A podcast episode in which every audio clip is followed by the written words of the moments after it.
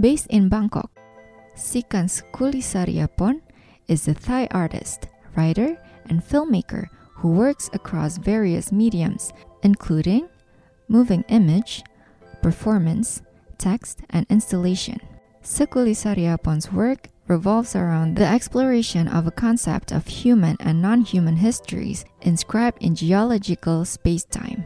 Her work presents a position of the human past being recollected by the earth and its landscapes, implying both the potential destruction of humanity and the interconnectedness of human and non human entities.